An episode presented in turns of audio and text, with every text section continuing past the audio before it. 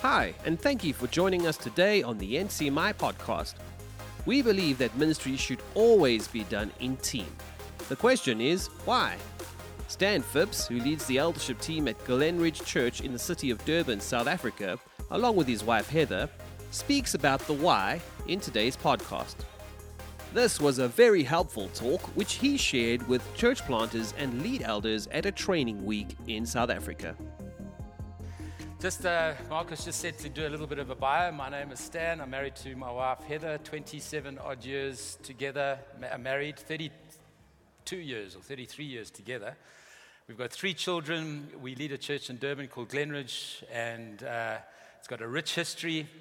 And we're really delighted about where God's called us and put us there. We've been in eldership there since 2000 full time. We've been in the church since 95, so we've kind of been there through many of its seasons. And uh, it, is, it went through a bit of a tough patch a few years ago, but we are powering now. So it is absolutely delightful. Um, yeah, just absolutely delightful to be leading. Isn't it awesome to be leading when things are going forward? When things are going backwards, it's like, oh Lord, have you called me to this? And uh, but I was I've been reading that this church planters manual. Um, I think Ryan put it together.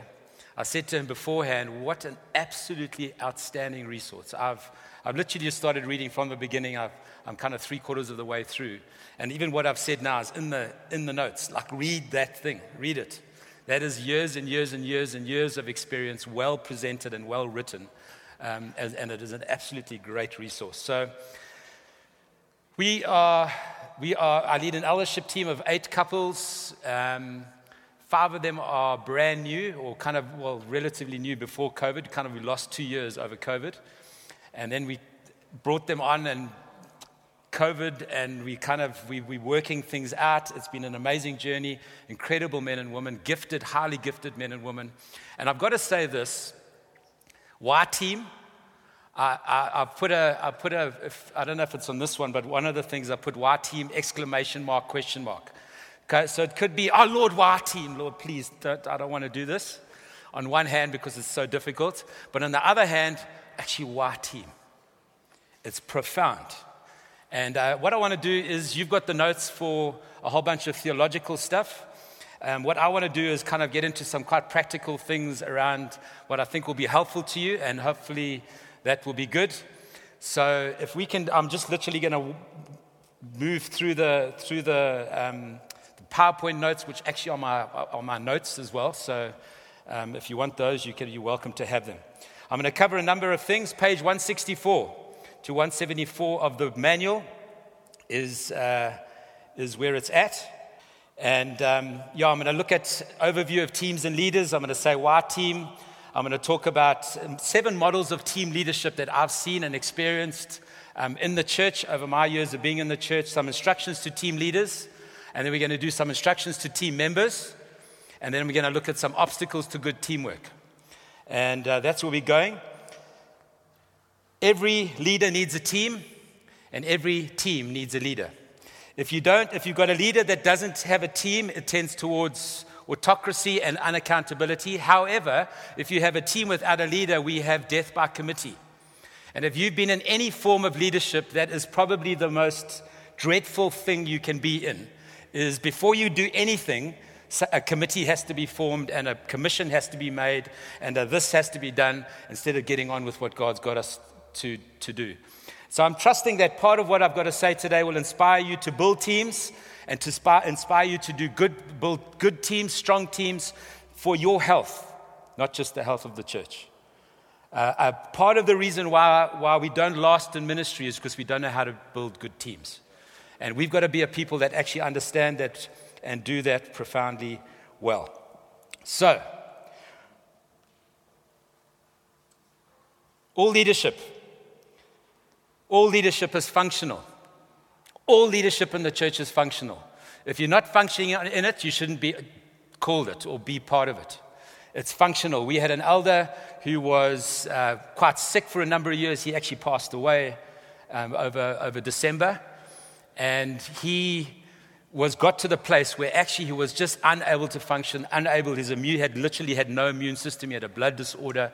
And he couldn't be in our meetings, couldn't do anything, couldn't even come to church on a Sunday. Eventually, we had the conversation that actually, you, if you're not functioning in this, you need to be stepping aside and letting the people that can function in it operate. Not a bad thing. When he was better, when he's new, when he's ready to go again, come back onto team. But for now, it is a functional thing. It's not a position or a title. All leadership is also servant leadership. We gain influence by serving. And this is, friends, this is such a key part to even team leading teams.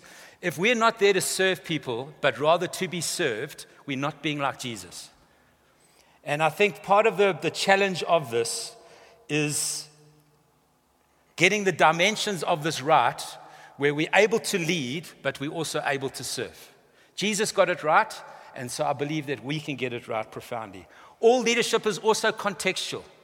So when you're building teams, your team has to reflect the context. Your team has to be appropriate for the conflict, context, whether it's age or race or whatever the, all those different things that we have to deal with as church leaders. All leadership is contextual, and so is teams. And I think what we've got to make sure is we've got to be mindful of the kind of church we're leading, the kind of people that are in the church, the kind of ministry that needs to happen, and then begin to build teams that will reflect that and minister into that context profoundly well. All leadership, also, this is just general comments, all leadership generally facilitates growth and empowerment of others. We are here for the benefit of others. God has blessed us so that we can bless others. Be fruitful, bless you. God says to them, Bless you, be fruitful, multiply, fill the earth, and subdue it. It's part of this process. It's everything that we have got. We were blessed so that we can be fruitful. We're not just fruitful so that we can be fruitful, we're fruitful so that we can seed others that they can be fruitful. And that is how we get to the ends of the earth. We don't get to the ends of the earth by subduing it from the beginning. We get to it by being fruitful, multiplying it, and filling it and moving forward. And I think it's the same for every team, for every context of leadership that we are in. In page 15 of your notes, I, I love this line. It says that, it said there, Are you doing this alone? If so, you're doing it wrong. And I want to say to every single one of us, I've been on a team, I've led a, I've led a site team that's part of a bigger team, and I'm now leading a team, the kind of over, overall leadership of the oversight of the church. And friends, if you're doing it alone, you're doing it wrong. And I think we've got to make sure that's true in our marriages as much as it is in our churches and in the teams that we lead. I love this, I love this quote. The test of fruitful leadership is not how many followers you have, but the quality of leaders in the teams you develop. I think if you are one, if God is wanting to take us and put us into an influential space, if God is wanting to see people come to Jesus in profound numbers, and you need to be part of a team. We need to be building teams. We need to be raising up leaders and building teams. And uh, it's not a, it's not a, it's not a, it's kind of, it's not, well, we get people saved and, we, and maybe the leaders will come developing and raising leaders is hard work. And creating teams and developing teams is hard work because our natural disposition is always, it's easier for me to do it myself. And that is one of the biggest ways that we can lead to burnout is when we actually don't have teams and we think that we are central to everything that God is doing. So, some reasons why you need a team. You need a team because you're not strong enough to do it alone. Get it into our heads you're not strong enough to do this on your own. It doesn't matter the size of church that you're in, you need a team. You're not strong enough to do this alone. Jesus gathered a team around him, the apostles gathered teams around them to do this work of the ministry. You're not strong of us. None of us are strong enough to do this alone. You're also not good enough to do it alone. None of us are good enough to do this thing alone. It's a bit of a wake up call because if you're a mover and a shaker and you're used to getting things done, I tell you, I've, I, I come from an engineering background. I built roads, I built bridges, I've, I've, I've led teams of people that have built roads and bridges. That is easy compared to ministry. We are not good enough to do this alone. And God makes sure that He puts us in a place that we understand we're not good enough to do this alone. We need a team. Number three is you're only one part of what the church needs. Not one of us has everything that the, our churches need. And God ensures that He puts a team together in our local context. I mean, God said to Adam, Adam, you can't do this on your own. It started there. And right through the scriptures, the, what, what the church needs is more than what we can bring. And God will make sure that even in our team, what our church needs is more than what our team can bring. Hence, we have apostolic, prophetic, translocal ministry that we pull into because we're not good enough to do it on our own. And we're not, we don't bring everything the church needs for what we're doing. Teams are also part of the ways of God. I love this. In Exodus chapter 33, verse 13, uh, Moses says, Lord, I've found favor in your sight. But now, Lord, please show me your ways so that I can find favor in your sight. It's a little bit like, but I thought you found favor already. But and he says, but Lord, please show me a way so that I can find favor. I think what, what Moses has understood, or what that thing teaches us, is that you know what? We can find favor with God because of the grace of the blood and the body of Jesus. But I think there's a greater favor in God to be found when we understand the ways of God. And the ways of God are not the teachings of God, it's the ways of God. It's like when you get married, on your first, on your, when you stand at the altar, when you're getting married, everything is perfect, the perfect place, the perfect everything, perfectly dressed, perfectly, it's amazing. But, friends, that's just the beginning about learning each other's ways so that you can be together and live in a fruitful, fruitful marriage. And it's the same thing with our relationship with God. We have everything we need in Christ. But as we learn to know God's ways, so our fruitfulness and favor increases in God's sight. And I think team is one of the ways of God that increases the favor over our life. It increases the influence of our life. It increases what God can do with us as we begin to understand and play team.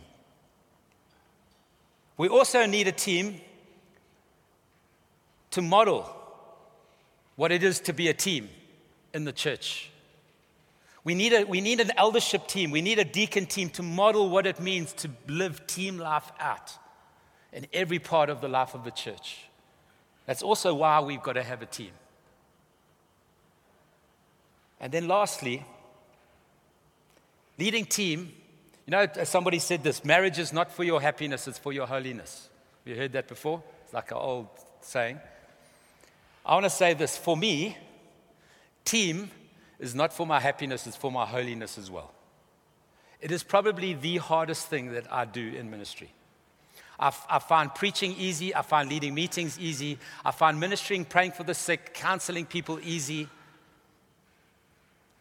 Ministry is easy, relationships are difficult.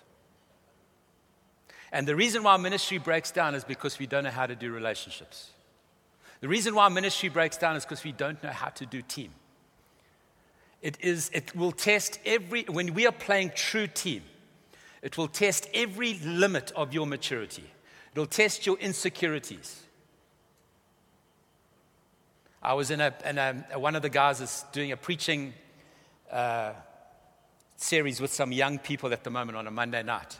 And now they, they kind of done their teaching and their thing, and now they're doing their preachers. So I thought, let me go and have a look at the, what, how they're doing. They've got 10 or 15 minutes, and then people kind of feedback. And anyway, the week before, they had done some, this is how you outline a preach three points, da da da da da. On Sunday, I had a slide up.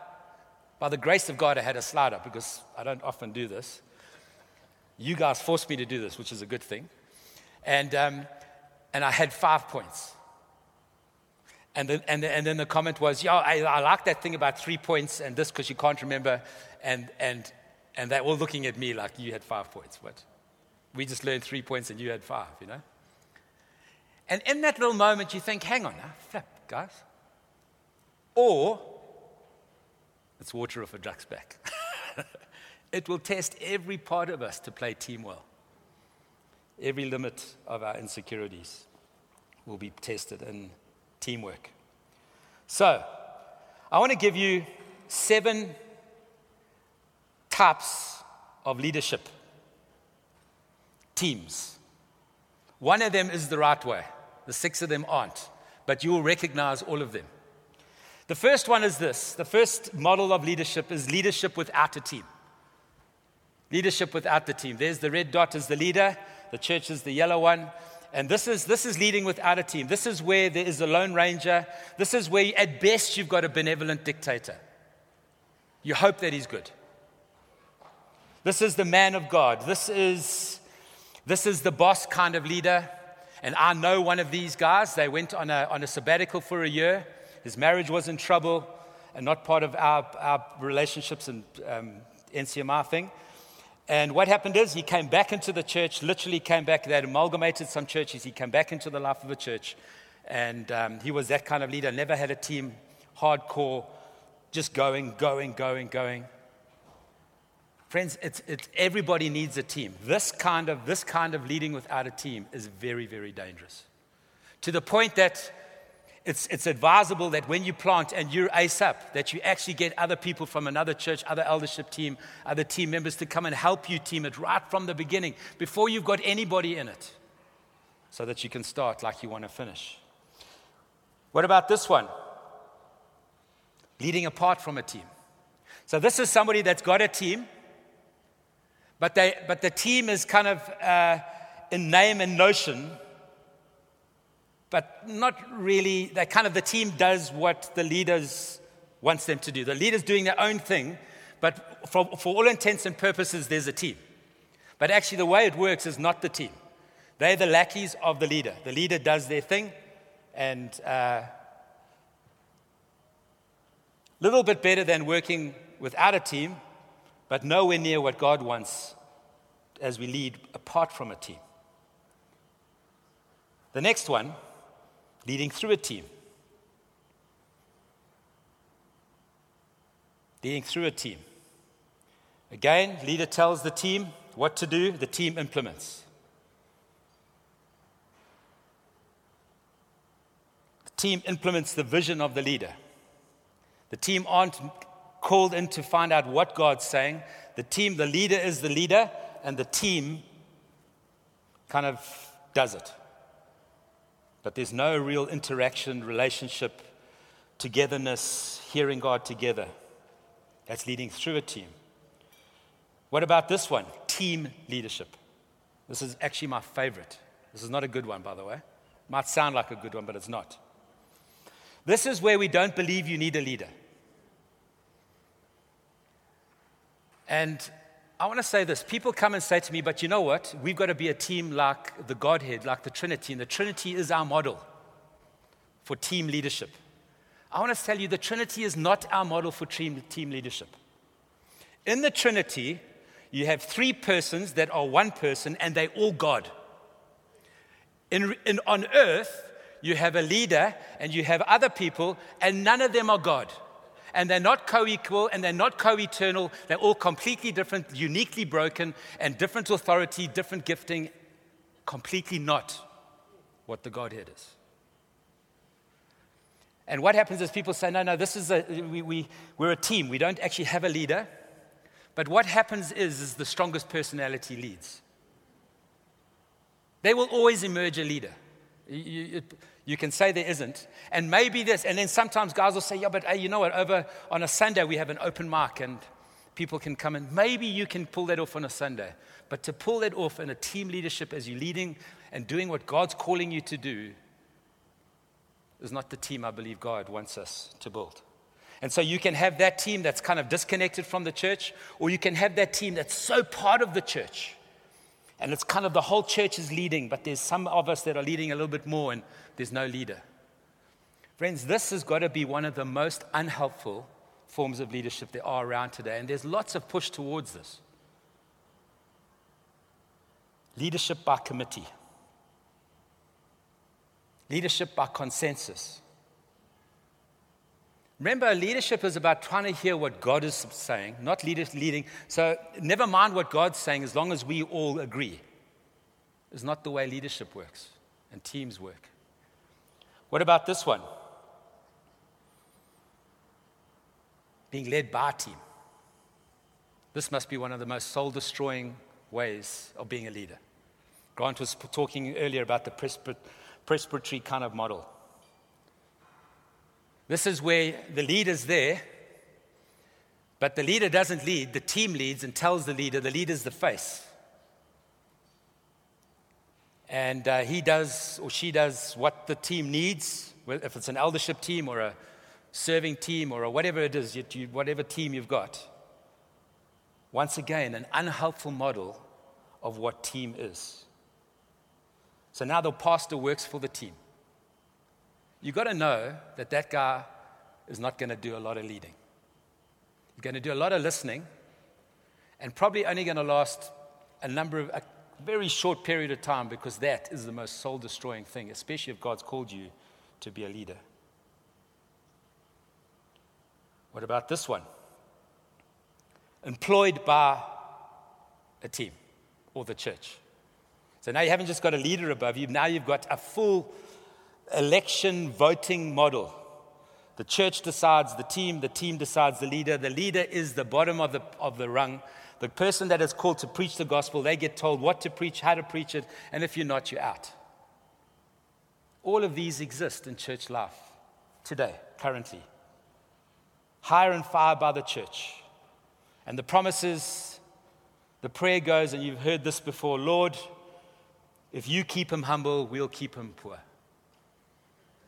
We'll make sure that he's got just not enough.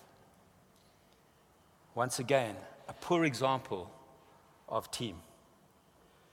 Finally, we get to leading with a team. Leading with a team.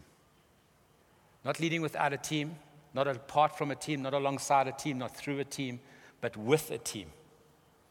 This is where a team leads the church, and my role at the moment is the captain that leads the team that leads the church. This is a very difficult way of building team. We have got a team of strong, opinionated men and women in the team. They are, most of them, guns in their area of work and influence. They are gifted, they are talented, in fact, I think I'm way beyond my gifting. I'm like playing way, and boxing way above my weight most of the time, I feel. You see, the church needs this kind of team that it's not limited by somebody's ego, it's not stroking somebody's ego, but actually, this is a team that can hear God together. This is a team that can disagree. This is a team that, that can find each other in the hearing of God. And even if you disagree, you're still in it together moving forward.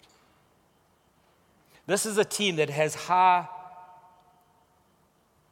value for relationship. This is a team that has high value for the Word of God. This is a team that believes in team. And this is a team that, where the leader is part of the team, not apart from the team. This is a team, this is a team where everybody is co equal but there's a first among equals. There's a captain of the team. And we recognize that captain of that team by the call of God and the design of God for that time. And we honor that. And every, every member honors one another. And they're able to talk to each other. This is, a, this, is a, this is a model where there's circles within circles and teams within teams. Where, as a team leader, I can pull three people together and say, guys, we want to talk about this. And the other people are not worried. Hey, how come I wasn't included in those three? This is a way of building where you've got high honor, high honesty, high vulnerability, high transparency, high maturity. I wish we were completely there. I wish I was completely there. This is a team where the leader is listening to the team, and the team is listening to the leader, and everybody's listening to God. This is a team where the church has access to the leader and doesn't have to jump through 20 secretaries and five assistants. Because the leader's captain of the team, but part of the team and part of the bigger team. And there's lots of little feedback loops between the leader and the team and the team with each other. And the leader themselves are not insecure when they are not there and the team is carrying on. In fact, you rejoice in the fact when you're not there and the team is carrying on. And things, the church, Sunday is better when you're not there.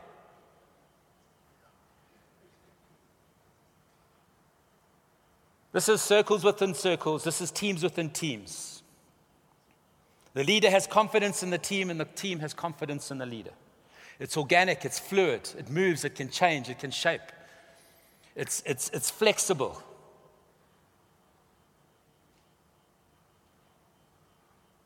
This is where you can actually hear God from hearing God from the scriptures. You can hear God through the team. In fact, you can hear God through the sheep because you're in touch with the sheep. But, and you can hear, you don't get led by the sheep, but you can hear God. What the, this, in fact, this weekend, we did a whole um, serving drive and kind of saying yes to serving and getting on with what God's called us to do. And a guy during the week sent me a voice note saying he feels like there's a net that God, during our leadership meeting, he, there was a net that, that God was giving our church. And that net was people serving and people participating, and everyone was joined to the other. And God wanted to send a big harvest of fish, but we need a big net. The bigger the net, the bigger the, the harvest that God will send to me, that was God's. As, as I heard that, I thought, actually, that's the word for Sunday as we call people to serve. And we've had our biggest ever serving hands up, ever, for the last 10 years. And I thought, actually, that's. I went to the guy and I said, bro, before it, I said, bro, uh, that's, that's the word for us. We can hear God through the sheep. Leading with a team.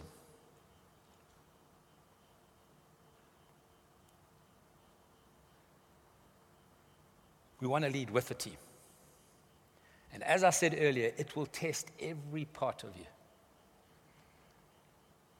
If you think you're not, you know, you know when you, when you, um, you think you're 100% and then you get married and you realize, hey, flap.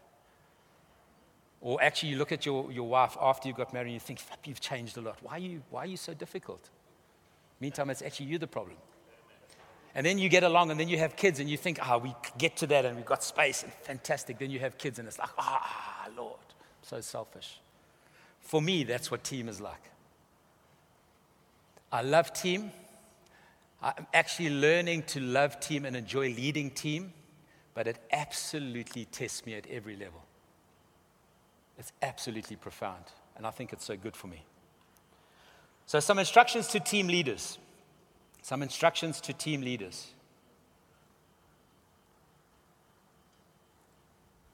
I think probably the biggest thing I can give to you as a team leader is pray for your team. Pray for your team. Pray for your new members in your team. Pray for your old members in your team. Pray for those that should be on your team. Pray for your team. In fact, I think the unity of the team, the temperature of the team, the, the togetherness of the team is so dependent on the prayer of the captain of the team. We've got to be praying for our teams. Instructions to team leaders. Number two, make sure you never stop building teams. We've got to keep building teams. And if it's not you doing it because you've got something, you've got to get somebody doing it identifying new leaders, recruiting new leaders, training them, and, get, and then deploying them. We've got to be continually building teams, friends. As soon as we stop building teams, it's, it's like that net analogy. It's like God, the net stops being built, and you can only catch that amount of fish. We've got to be building teams, continually building teams. Number three, instruction to team leaders. You are the example of a team player. You're an example of what it means to be in a team, part of a team, leading a team. You yourself have got to carry the vision and the values of the church. If you're not living it, if you're not doing it, the team won't do it, the church won't do it. We've got to make sure that we are continually on the cutting edge of what God is saying to the church and living it in a profound way. And as the church gets bigger and as, the church, as your life gets busier, those things shape and they move a little bit. But at the end of the day, we've got to be doing, we've got to be living this out. We are the greatest example of what we're going to get. And for those of you that are on teams, be a good team member now. Because you know what? The team that you're going to get is you. Is you. If you're an example of a good team member, there's a sowing and reaping principle in the kingdom of God that what happens is we get team members like we were. We are an example to our team. Number three, number four is this instructions to team leaders. The loneliness and the pain of a team leader is absolutely real. That's why it's so difficult. There are, the, the reality is, you feel things in the church, you carry a weight in the church that the rest of the team doesn't carry. Because you are called and graced to do that. As I've said, I've been on a team, I've led a team as a site captain. We started a site, led that team, handed that over, and now leading the overall team. Nothing prepares you for overall leadership and the pain and the loneliness of that at times. Even when you've been a good team member in your previous team life. It's real, just accept it. There'll be grace for it. That's why Jesus got away on the top of the mountain regularly and found his Father. People will disappoint you, people will misunderstand you, people will accuse you, people will tell you what you are and what you're not. It's part of the package. Don't be surprised. Step into it with faith. Know what God's called you to. Make sure that you've got friends. You know, one of the things that I've realized over this last little while how few lead people, lead couples have good friends. Have good friends. I'm talking about friends that you can go and have fun with, have a glass of wine with, sit around the fire with, and talk nonsense, not church, just nonsense. pain and the loneliness of leader, team leadership is real. Make sure that you've got good friends. Make sure that you've, you're connected to an apostolic, prophetic, translocal team that can help you and be a friend to you when you need it. It's real. There's ways of living through it. We just got to find the grace in God to do it because it's absolutely going to come. Number five, listen deeply to your team. Listen deeply to your team. Those men and women have laid down whatever they're called to do so that they can be on your team. They're not there by accident. If you've heard God and bringing them on, listen to them. You don't have to have all the answers. You don't have to have all the solutions. Listen to your team. That's why God gave them to you. Many of them are prophetic. Learn to hear God through our team.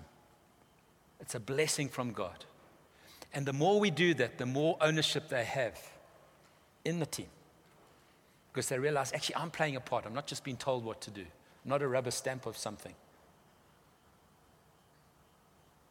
Number six, empower each gifting and clarify expectations. I'm going to do that together with hold people accountable. I think every team leader, this is what's difficult in team. So you can, you, uh, you can live to empower people and you can live and you can clarify expectations. Guys, I expect you to be in these meetings. I expect you to do this. I expect you to do that, etc. Must I tell you what's difficult, which we don't do well generally, is holding people to account. Especially the ones that are not getting salary from the church. I find it much easier if they're working. Hey, guys, listen, but you're getting a salary. Learning to hold people to an account for what they've said they're going to put their hand up for and doing it is a difficult thing. But if we don't, friends, we're not going to build the team that God wants us to have. Number eight, work with the team. I'm just going to rush through these. Don't see your team as subordinates. This is a team of which you're part of. You're called to lead it. Your function and your role is to lead this team, not to be the boss of the team. The head of the church, there is only one head of the church. His name is Jesus. And God delegates responsibility to us. What an absolute privilege. And we've got to learn to work with the team Instructions to lead uh, team leaders. Team harmony is our responsibility. We've got to learn to resolve conflict quickly. If we don't, if we say, no, it's it's, it's, it'll kind of sort itself out, it never just sorts itself out. You have to have difficult conversations. You have to pick up the, the temperature and the, the uh, you've got to have some EQ, some, some kind of um, emotional quotient in the team. I've been on teams where the leader has had zero emotional quotient, where I've had to go and say, listen, bro, something is going down. We need to do something about this. Can you not feel it? Friends, part of a team leader is to feel those things and to know those things and to hear God for those things and to not be insecure and to be bold and to be courageous and to deal with them so that the team can move on. Number 10, be vulnerable and accountable. As a team leader, be vulnerable and accountable. And you know what, you know what the, the reality is? Is I think it's very difficult for the team to come to you and say, some, for some people it is, to come to you and say, you know what, Stan, actually, da da da da. I think it would be great if they did, and I've got to be secure enough to hear that. But I think a better way as a, for a team leader is for the team leader to voluntarily hold themselves to account. Get one or two, or even in the greater eldership, say, guys, this is what I'm feeling, or this is what I've felt, or this is what happened, and actually demonstrate an example what it means to be held accountable by being vulnerable. It's a difficult thing leading a team. But when we get it right, friends, we find a favor and an influence that is profound. I think God wants to build churches where these kinds of teams are just normal. And then, very lastly, as a team leader, and this is another one that just eludes so many teams, is we've got to learn to laugh and have fun. We've got to have fun, guys. The kingdom of God is about joy, it's about peace and righteousness. It's not just about righteousness, it's about joy. We've got to learn to laugh. We've got to have times away together. And as a leader, we've got to learn to figure out when those times are. It's been so difficult over COVID. For two years, our team hasn't been away. We've got a time planned now in March just to go and have fun together and laugh and talk and worship together and see what God does. We've got to learn to have fun together. And our job as a team leader, I think, is to make sure that that is true. Some instructions to team members quickly. Let's get my. Team members, like the team leaders, pray for your team, pray for your leader regularly. As a team member, we've got to make sure that we're praying for our leader regularly. What we, the, the, the worst thing that can happen to a team is that the leader loses courage and stops leading. It's one of the worst things that can happen. And, and sometimes because the team puts pressure or just because of circumstances become overwhelming, we've got to pray that God would give our leaders strength and courage. Be strong and courageous, Joshua. Be strong and courageous multiple times. Don't be scared. Don't be terrified. Be strong and courageous. Number two, for team members, be a joy and encouragement to leaders. When you understand the weight of leadership, when you understand how difficult it is, how profoundly um, weighty it is, how much you have to deal with insecurities, etc., etc., man, to have a team member that just encourages you, just encourages you, that says yes. Not all the time, but just is there is an absolute profound thing. As a team, as team members, we're not called to be balancing factors. We have this thing, I'm not going to be a yes man. I just don't want to be a yes man. I don't know if you've had, heard people say that. So, what we do is we react the other way and we become the no man. Friends, our, our, job, our job is to bring joy and encouragement to the team, and especially the team leader as, a, as members. And as I said earlier, part of that is just getting behind the basic vision and values of the church, which God has given us as a team. just getting behind them and just outworking them brings so much joy to the team leader. The simple things.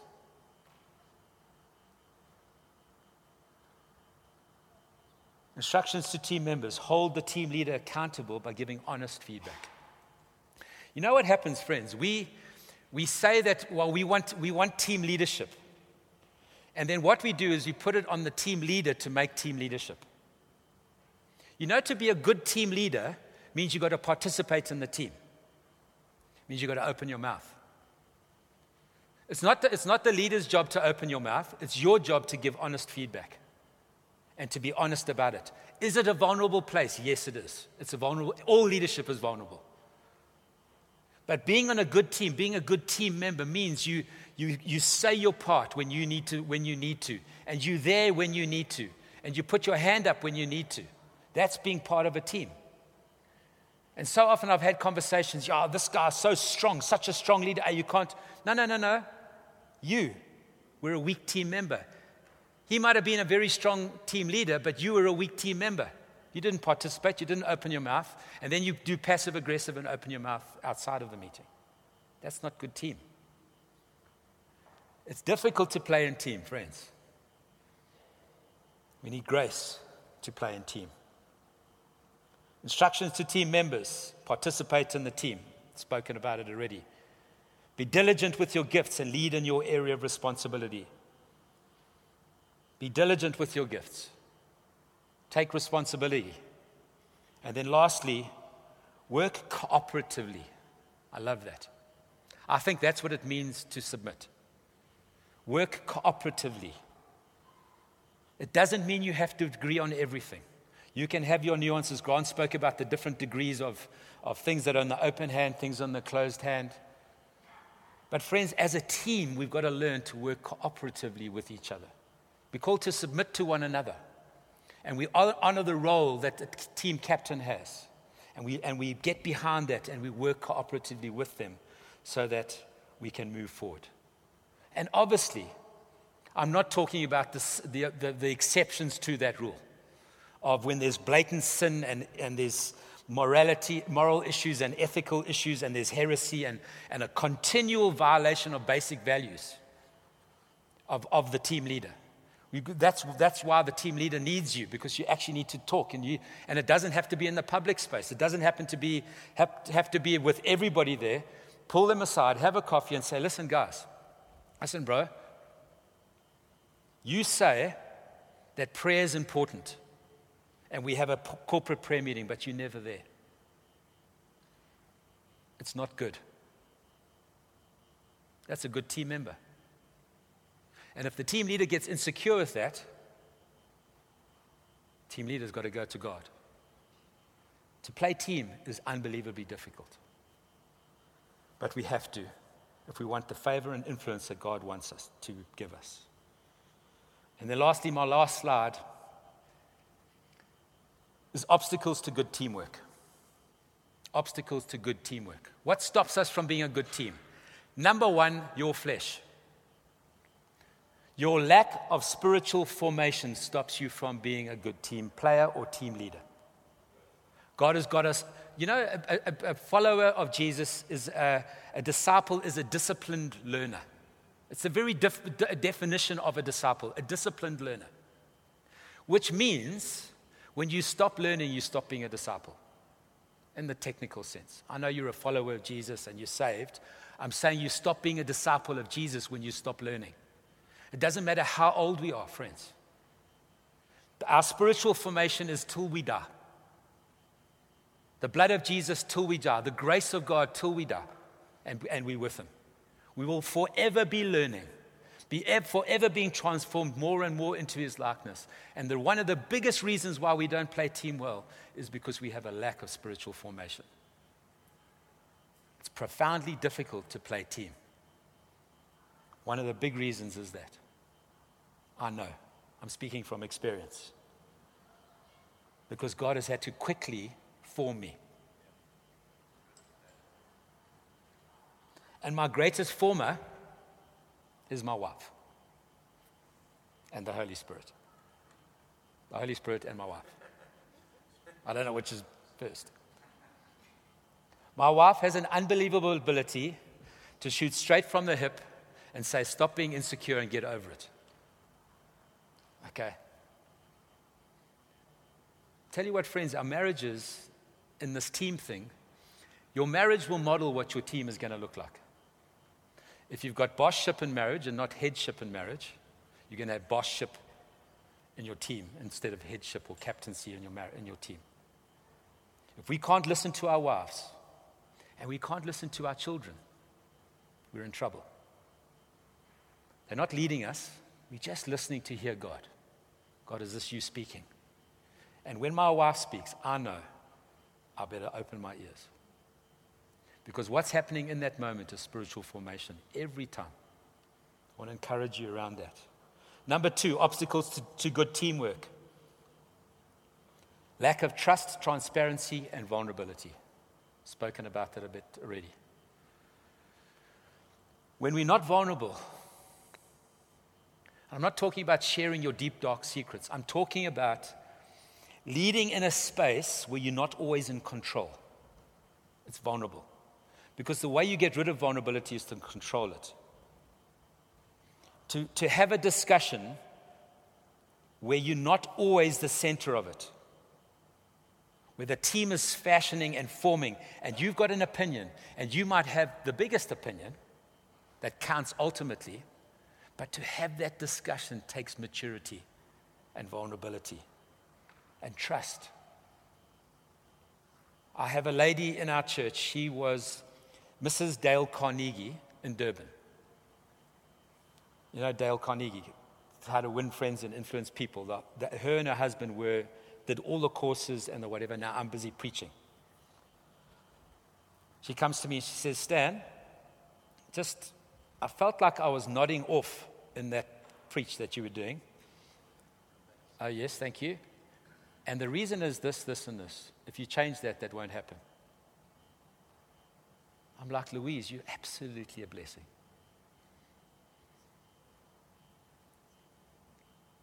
Now, that is one of the sheep, one of my favorite sheep, who's able to come and talk to me to shape me so that I can become a better preacher, better communicator part of the team. Might not be part of my family team or my eldership team or even our deacon team, but she's part of the big church team. Vulnerable trust, transparency is absolutely profound. Insecurity in leaders, spoken about this already. We've got to get over our insecurities, friends, and we've got to learn to discern what's insecurity and what's God. Am I picking up something in the heart of this person, or is it actually my heart that's a problem? And that's where it's helpful to get other opinions, people's opinion and perspective if things are starting to get out of hand. I think one of the big things that we do as leaders of teams is the vision that we have is so kind of around our vision that it's not big enough for the rest of the team to move into. So if you've got a team of big hitting, big capacity people, they need something to run at. And if it's too small, they, they can't find a lane to run in what that God has given them. We've got to make sure that, I think, in our teams, as we lead our teams, that we cast a big enough vision that everybody can run into it. And everybody can find their lane and find their place as they walk into what God has for us as a church. Number four, obstacles to good teamwork. I learned this a number of years ago. Unity in the team is not just relational unity. Unity in the team is philosophy of ministry unity, so how we do things in this church. Might be abiblical, might be biblical, whatever, but just it's kind of the way, it's our home values, the way we operate. It's our home our home is allowed to be different to other people's home without it being unbiblical. There's relational unity and there's theological unity. And you can't fix theological disunity with relational unity. If the issue is theological, you can't keep fixing it by saying, you know what, we're just brothers and we've got to be together and we're family. And now you've got to fix the theological disunity. So, one of the obstacles to building good team is making sure that we have ministry philosophy unity in the team, that we've got theological unity, and we've got relational unity. And addressing each of those things as they need to be and not confusing them. Not, so if you're diagnosing, there's, there's, a, there's a constant, when, the guy, when you get together, there's a constant headbutting. If you diagnose it as, the, as, as relational disunity, then you fix it relationally. But actually, if the problem is theological, it's the wrong diagnosis, so you're fixing it with the wrong solution. I think we've got to be aware when we're building teams, those different kinds of unity that we're trying to build. And it doesn't mean everybody's exactly in the middle of everything, everybody's in a, in a sphere of something, but we generally agree this is how we want to do things. Obstacle to good teamwork, avoiding accountability, confrontation, and conflict. I've spoken about that already. We cannot avoid these things. It will come back and bite us eventually. These are the practical things of building teams that I find so difficult. Number six, a lack of commitment and time availability, especially when we've got marketplace leaders. Marketplace eldership team, our, our eldership team now is 50 50. Actually, there's more marketplace. One of the questions I ask Are you called? Are you anointed? Yes, yes, yes. Have you got time? If you haven't got time, you can't be on eldership. You might be called, you might be. Then, if you, if you feel like you are called to do that, then you've got to find something that will give you the time to do it. Time availability. We need to be together. Sometimes we just need to be together, never mind do work together. We just need to be together, have coffee together, have fun together. If you haven't got time for that, it's very difficult to build good teamwork. And then, obviously, a lack of commitment to these things is always an obvious obstacle to good teamwork. And then, lastly, lack of team spirit, lack of having fun. I said that positively before, I've said that negatively now. If we don't have fun, friends, you know, teams, rugby teams, cricket teams, they are teams that need the spirit to get team spirit. We are a community of people that have a spirit that forms a team. So if we're not doing work around the presence of God, if we're not being with each other in prayer, I think one of the obstacles that I haven't put here, not praying together as a team. You see, what pulls us together is Jesus and the Spirit of God. That's what holds us together. If we're not in that place, we always lack the team spirit, the spirit of team which is what builds good teams. And part of that spirit of team, believe it or not, the Holy Spirit loves it when we are laughing. He loves it when we are having fun. He loves it when we are joking. He loves it when we're doing and we're living in that place and we're finding each other and having fun. I think if we don't do that, we are robbing our teams of what could be in God. And lastly, I want to say this to you there's great joy in leading and working in team. As difficult as it is, as painful as it is at times, as shaping, as maturing as it is at times, there is great joy to be found because when it works, friends, nothing can beat it. When a marriage works, nothing can beat that. No, nothing can separate that. And the same for a team. There's such great joy in leading in a team and sitting back. I love this. I love sitting back and just watching the team operate. I don't know if there's any, any greater joy that I could possibly have in ministry. It never used to be like that. But over the years now, I've realized, man, that is what makes me come alive. That's what makes me come alive. When this team is operating, when the team is serving, when there's commitment, when there's just going forward, we, and, and different teams have different moments for the church's future or for the current, what the church needs. So, our team at the moment, so I've looked at our teams that I've been part of since, 19, since 2000. We, I've been in different teams led by different people. And every team is, is, its strength is what the church needs for the moment. And our team at the moment is very prophetically wired. So we can come into a prayer meeting and as the prayer starts coming, it's like God starts speaking to us. And it's out of those prayer moments that we put in place that, then that, then that, then that. But if we, not, if we don't understand prayer, if we don't understand team, what happens is you think, no, I've got to come up with it all the time. When in fact, my job is actually just to facilitate God speaking to us so that we can do what's His will. So that heaven can come to Durban as it is on earth, as like it is in heaven, comes, comes to earth.